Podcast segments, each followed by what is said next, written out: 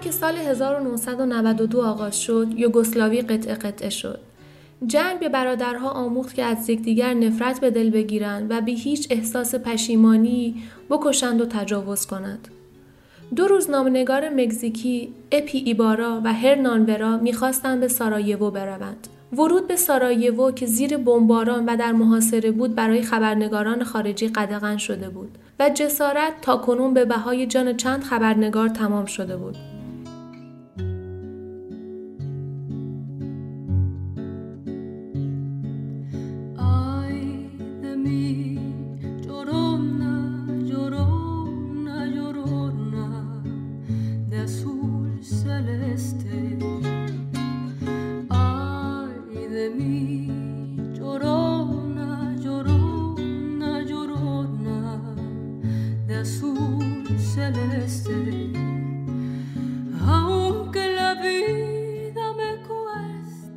بر همه راه های ورودی شهر آشوب فرمانروا بود.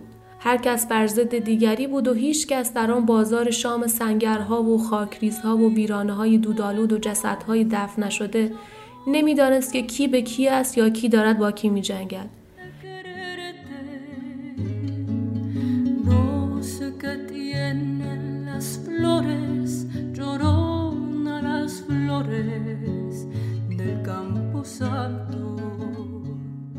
اپی و هرنا نقشه به دست از میان قررش آتش توپخانه و شلیک های سنگین راه خود را میگشودند تا آنکه در کرانه های رود درینا ناگهان با گروه بزرگی از سربازان رو در رو درآمدند که آنها را به زمین انداختند و سینه هاشان را نشانه گرفتند.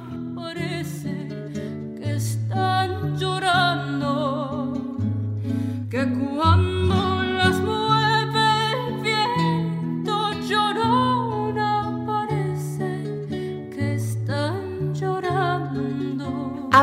فرمانده خدا می‌داند چه نرزد و خبرنگارها زیر لب چیزی بلغور کردند.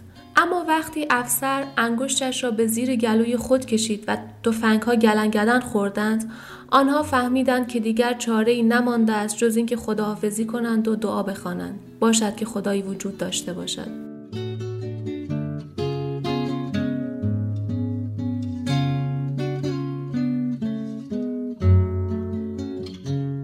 قضای اتفاق محکومان به مرگ گذرنامه‌های خود را نشان دادند. گل از گل افسر فرمانده شکفت. فریاد زد مکزیک، هوگو سانچز و سلاحش را انداخت و آنها را در آغوش کشید.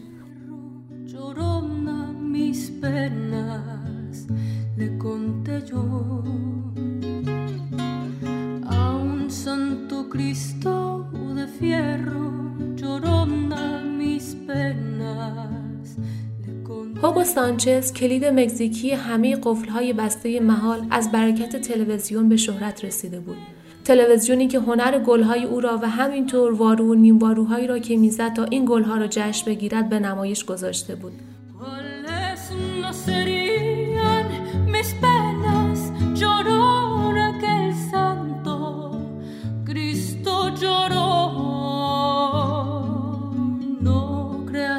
در فصل 1989-1990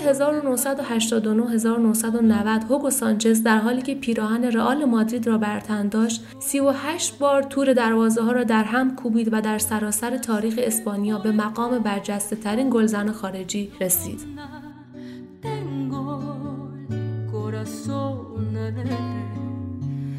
También